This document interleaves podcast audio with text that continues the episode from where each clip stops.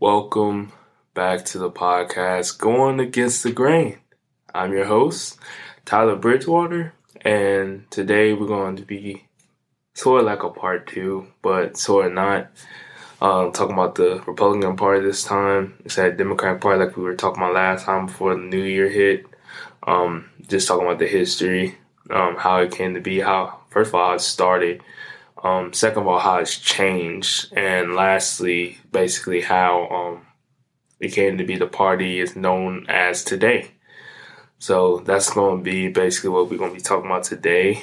Um, I hope all y'all had a good new year, a blessed new year, and any resolutions that y'all might have made that y'all are churning along and actually working towards those, hopefully, and not just gave up in the first week um, hopefully they're uh, part of that is getting closer to God in 2024. Hopefully that's going well. Um, but speaking of God, um, starting with this episode, I wanted to share a scripture that was has been on my heart.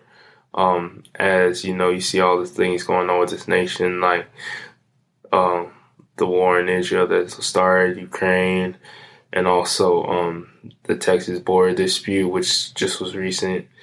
Um, that's happening now currently. So um, it's just a lot of um, fear going on around the nation with the things happening, fear of like civil war because of the Texas border dispute and the fear of or actual a cultural civil war because all the division and political ideologies. So I just wanted to share the scripture that I feel like was on my heart to share. So, uh, Psalms 9 20, verse 20. Um, Put them in fear, O Lord, that the nations may know themselves to be but men. Selah. So, basically, um, you could tell in this world there's a lack of fear in the Lord. Um, with a lot of problems we have in not only just in the U.S. but around the world, there is a lack of fear of the Lord. Um, so, and a lot of people think they are, uh, they're very arrogant. They think that he, we as humans are like this great thing, but like in actuality, there's one person or one one being greater than all of us, which is God. So and he created us. So um, it's just a prayer that we should have for this nation and for the world that that God rests His fear on the world that um, they people may realize that you know we're just nothing but humans. Like we're not we're flawed and we're not perfect. Um, and that like we have a God and Creator that is perfect. So to lean on Him and have a fear of the Lord that guides how we run politics, guides how we run government, guides how we live our lives, guides how um, we do culture, guides how we just do everything. Like everything needs to revolve around the one true God and the creator of this universe, and that's uh, God. God the Father, God the Son, Jesus Christ, and the Holy Spirit. Um, yeah, so I just felt like sharing that. I felt that um, scripture was on my heart. Uh, definitely this past week. So just wanted to share that and open it up to talking about the Republican Party. So um, this week we're talking about the Republican Party, like I said earlier. Um, basically the same thing like the Democratic Party, but this time for the Republican Party, we're going to talk about the history, their origins, how they came to be the party they are now. Um, just showing how they were created and how they might have shifted, similar to maybe how the Democratic Party shifted. Like I talked about in the last episode, if you didn't watch that, highly encourage you go not watch that, listen to that. I highly encourage you go listen to that um, it helps you understand how the Democratic Party was formed and everything, like the inner sort of a overview of how the Democratic Party was and how it is today. So, Republican Party, um, their origins were mainly founded on the argument of slavery. So, slavery was um, becoming a bigger and bigger source of money for people to get rich. So the southern plantation owners and like people that had slaves, they wanted to expand slavery even more to the west as, you know, the US were expanding towards the west, so they wanted to make more money. So it's just a big argument over slavery as, you know, the United States is getting bigger and bigger.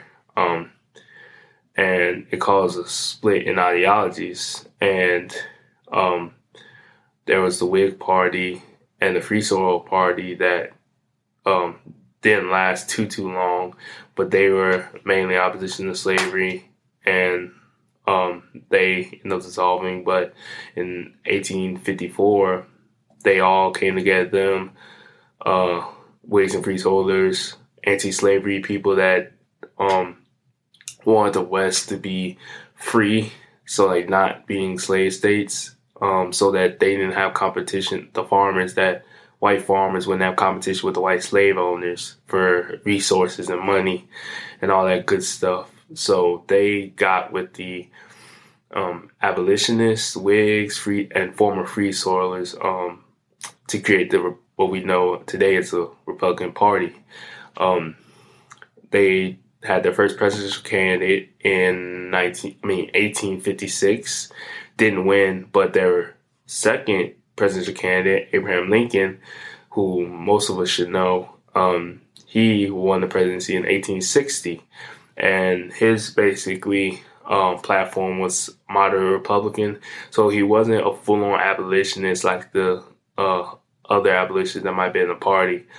Um, so, like, uh, he was more so just seemed like he would be like a, uh, not really a compromise, but more of somebody that's not on the extreme side of abolitionists, like trying to end all slavery. Like he didn't agree with slavery; he thought it was more evil, but he wasn't all on on the abolitionist side. But the Southern Democrats took his election as um, he was an abolitionist because he was associated with the Republican Party, and the Republican Party was basically the party of against slavery. So they associate him with that, which ended up resulting in Southern states seceding from the Union and eventually starting the Civil War. Not eventually, it was really soon after that, uh, Civil War. And the Civil War was from 1861 to 1865, and the North ended up winning. So, like, the abolitionists basically ended up winning. Um, and from then on, from the rest of the 19th century and the early 20th century to about like the Great Depression time, the Republicans were the stronger party um, in the U.S. So like they had a lot of presidents and a lot of power, and then you see a lot of a decent amount of black people um, running as Republicans, becoming senators and then House representatives in like different appointed positions. You see all these all this change happening um, during the Reconstruction period, and um, yeah, so the Republican Party just dominated really for the most part politically until about the Great Depression period. But um, during the time of the domination of the Republicans, many amendments were passed for African Americans. Like, for example, the 13th Amendment, which abolished slavery, um, the 14th Amendment, which guaranteed African Americans equal citizenship, and the 15th Amendment, 15th Amendment, which guaranteed the African Americans the right to vote. So all these were passed by Republicans, Republican administrations. Um, this allowed for these things to be passed because they were at this time seen as the party of the African American, the party of the free free man. So like the freed African American. So they wore that um, banner for a while after the Civil War. But then, um, as the 20th century started to come along, their platform started to um, not really transform, but kind of uh, move on. Not really move on, but kind of trend towards more so modernizing infrastructure, so like roads, bridges, like all that good stuff, and um, really just policies that benefit American businesses, which allow for economies to thrive uh, because the businesses they wouldn't have um, a lot of red tape, so like they didn't have a lot of reg- regulations, so they're really, really very free in how they ran their businesses without any repercussion from the government. Um, but eventually, this came back to bite the Republicans because those same pro business policies and the lack of regulation of businesses um, not saying there should have been regulation, but like there's no regulation really at all. So there should have been more. But that led to the um, Great Depression because before in, in, the 20s, these policies caused the economy to thrive, and then eventually it caused a stock market crash in 1929, which would start the Great Depression. And Herbert Hoover, who was a Republican president during the Great Depression, his response to the Great Depression was not very popular. A lot of people uh, didn't like how they were living under the Great Depression because it seemed like Herbert Hoover didn't didn't do anything to try to get the people to gain their money back or like to try to stimulate the economy, try to build it back up so people are not starving in the streets. So he became very unpopular. So when the election 1933 came along, um, Franklin Delano Roosevelt, um, a lot of you might know, he came along. He was the failed vice presidential candidate in 1920. Uh, it was him and James Cox. James Cox is the um, founder of Cox Enterprises. So, like, if you have Cox Wi-Fi or anything like that, he created those that company. Um, so he was a presidential candidate. FDR was a vice presidential candidate, and they lost the 1920 um, election to Warren G. Harding and Calvin Coolidge, who was VP uh, candidate for the Republicans. Um, but he came back after being governor of New York and won the election um, pretty handily, to say the least. Um, people were tired of being poor and going hungry, and they felt his message were was more compassionate. I felt like he was more so um, inclined to be more active. I would say in trying to help the people um, get back from the Great Depression. So with his election, um, it led to about 30, 40 ish years of Democratic dominance. So like not a lot of Republicans went in office, won the uh, um, presidency for a while during that time. But then it gets to 1950, and famous World War, World War II hero Dwight D. Eisenhower was elected president. He ran as a Republican. Both parties tried to get him to run for their party. He ended up choosing the Republicans. Um, he um, was very famous for using the TV medium well. Um, with commercials for his campaigns and like uh, catchy jingles that people remember, causing you know to keep in mind and to gain votes and stuff like that. So he used the TV medium well, and the big thing on both sides of the aisle, the Democrats and Republicans agreed on anti-communism being a big thing, especially this during this time it was the Cold War era. So anti-communism was a big um, deal on for both sides. It wasn't a partisan issue. It was both sides just believe in anti-communism. Um, but and this also was a time during the civil rights movement.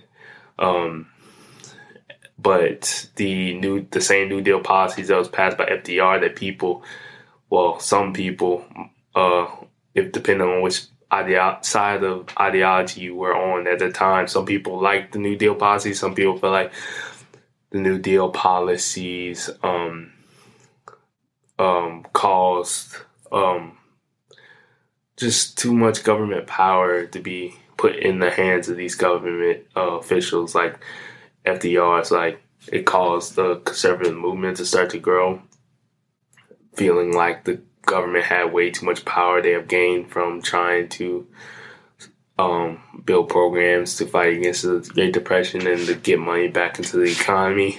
Um, so that caused a it caused the Republican Party to sort of have a conservative wing to start to grow. Um, they were very unsuccessful in the elections before Dwight Eisenhower with the conservative agendas and the conservatism that was growing in the party uh, that were against that was against most of the New Deal policies, but which were very popular at the time. But um, these New Deal um, uh, programs uh, was a big incentive for African Americans and also people who were struggling like desperately from the Great Depression because they were getting money in their pocket. So it caused a lot, of, especially the African American vote, to shift towards the Democrats. So the Republican Party shifted more so from the party of Lincoln, uh, which represented African Americans and the free African Americans, to more of a party of conservatism advocating for like less government intervention and government less action in social I mean society. So like less government intervention and social change. Um, but that period uh, was a lot of tension with the civil rights movement um, and you know, towards the end of the civil rights movement, the culmination of 1968, like I talked about in the Democratic video, with the riots and the assassinations of Robert F. Kennedy Jr. and Martin Luther King, um, and the many other high-profile assassinations during those periods. Many, um, especially Southerners, white Southerners, felt like the Democratic Party had gone too far um, in its pursuit of civil rights and it caused a lot of social unrest that was going on in the U.S. during that time. So um, those white Southerners that were traditionally Democrat, because you look at the presidential elections um, before that before that time, like 1968 time, um, you would see the South all blue. Now today we look at it and we see it all red and that's just kind of because of shift. Um, the white Southerners shifting from the Democratic Party to the Republican Party during this time, um, and the conservative uh, sort of movement continued to grow and grow and grow, even with the um, Democrats having a wide range of success with um, John F. Kennedy and Lyndon B. Johnson and their administrations and what the welfare state that Lyndon Johnson put across and um, just a period of more so Democratic dominance besides Dwight Eisenhower's election. Um, but until 1980, the real uh, conservatism wasn't the face of the Republican uh, candidates like Richard Nixon was. He was conservative, but it wasn't really his main like platform. So it wasn't until Ronald Reagan was elected president in 1980 when they on a landslide. Um, he was a former actor and also a former Democrat.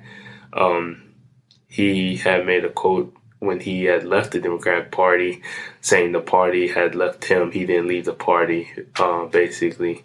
Um, so he wins the presidency. Um, he was the main face of the conservative movement in the Republican Party, and um, and uh, just everywhere. He was a big face in the conservative movement in the United States. Um, so, like, his platform mainly was lower taxes, um, upholding family values, and like friendly to business interests um, to try to stimulate the economy. He believed in Reaganomics. Well, it was named Reaganomics, but it's basically um, up down. So, like, giving taxes, tax cuts, and like benefit, like trying to benefit business interests so that they make more money and they produce more, and then that money they make just trickles down to the economy. Um, and then also you cut taxes for the people, so like they have more money to spend on these things that are more so being created because the businesses having their taxes cut. But that was his platform. Um, he really made the Republican Party being known for like having those business interests and Christians and uh, at that time anti-communists being a lot of the voting makeup because he stood for those family values and those conservative principles that really attracted Christian evangelical vote. And then he was friendly to businesses and cutting taxes. So he uh, definitely brought the business interests um, in that regard, and he also brought the anti-communists, which were still in the Cold War era during that time. So he had brought those voters that had felt the Democratic Party was too soft on communism. So the, um, the Republican Party um, became the party of conservatives, and yeah, it just became more a party that stand, stood for traditional values and less for change. And Democratic Party continued to turn from a less government, uh, more so people, to more big government and more so changing a lot through the government, using the big arm of the federal government. So, yeah, so that's basically just the Republican Party. You see uh, in 2010s, the main thing was immigration, which kind of turned the party even more so into like, I wouldn't say extreme, but more so um, traditional with the uh, immigration issue, um, not wanting the legal immigration, not wanting the uh, terrorists and people, bad people to come into the nation, especially after 9 11. Um, it definitely turns a party more traditional and conservative values. So that's how the Republican Party came to be what it is today. Um, a lot of Christians are known. That's how a lot of Christians are known for um, voting Republican um, because of Ronald Reagan and because he started of the advocate advocacy of traditional values and family um, family um, values and stuff like that. So, so when you hear um, people say that the Republican Party is the Christian Party, um, it's not because like exactly Christian Party, just because it stands for traditional values and stuff like that. Um, so yeah, that's just the gist of the Republican Party, its history, where it came from, how it's got here, and um, so now you know about both the parties. You know about the Democrat Party, and you also know about this Republican Party. How these two strongest parties in the U.S. came to be powerful, and how they um how they even were formed and when they were formed, which ones formed first, and you know all these things now from these two episodes. Um, and just I just wanted to leave with just this um little statement. Um, don't forget God. Um, I know with politics and everything, everything that's going on, it's easy to fall into fear. It's easy to fall into um, just um, not knowing what's going to happen. Um, us as believers, those of us that are believers that are listening, we know the end of all this. We know that Jesus Christ is victorious in the end. It's already written. We know, and we just have to walk in that victory and not allow the things that are happening in this world to distract us or deter us or shake us. Um, we just have to walk and trust in the fact that Jesus already knows what's going what's going to happen and what will happen um, because it's written, and He knows and he knows the purpose behind it all, even if we might not know in the moment. So don't be discouraged. Um, continue in the faith, continue walking um, with the Lord, and continue trusting in Him. But with that, thank y'all for listening. I hope to see you in the next episode, and I pray that y'all have a blessed week or rest of your month.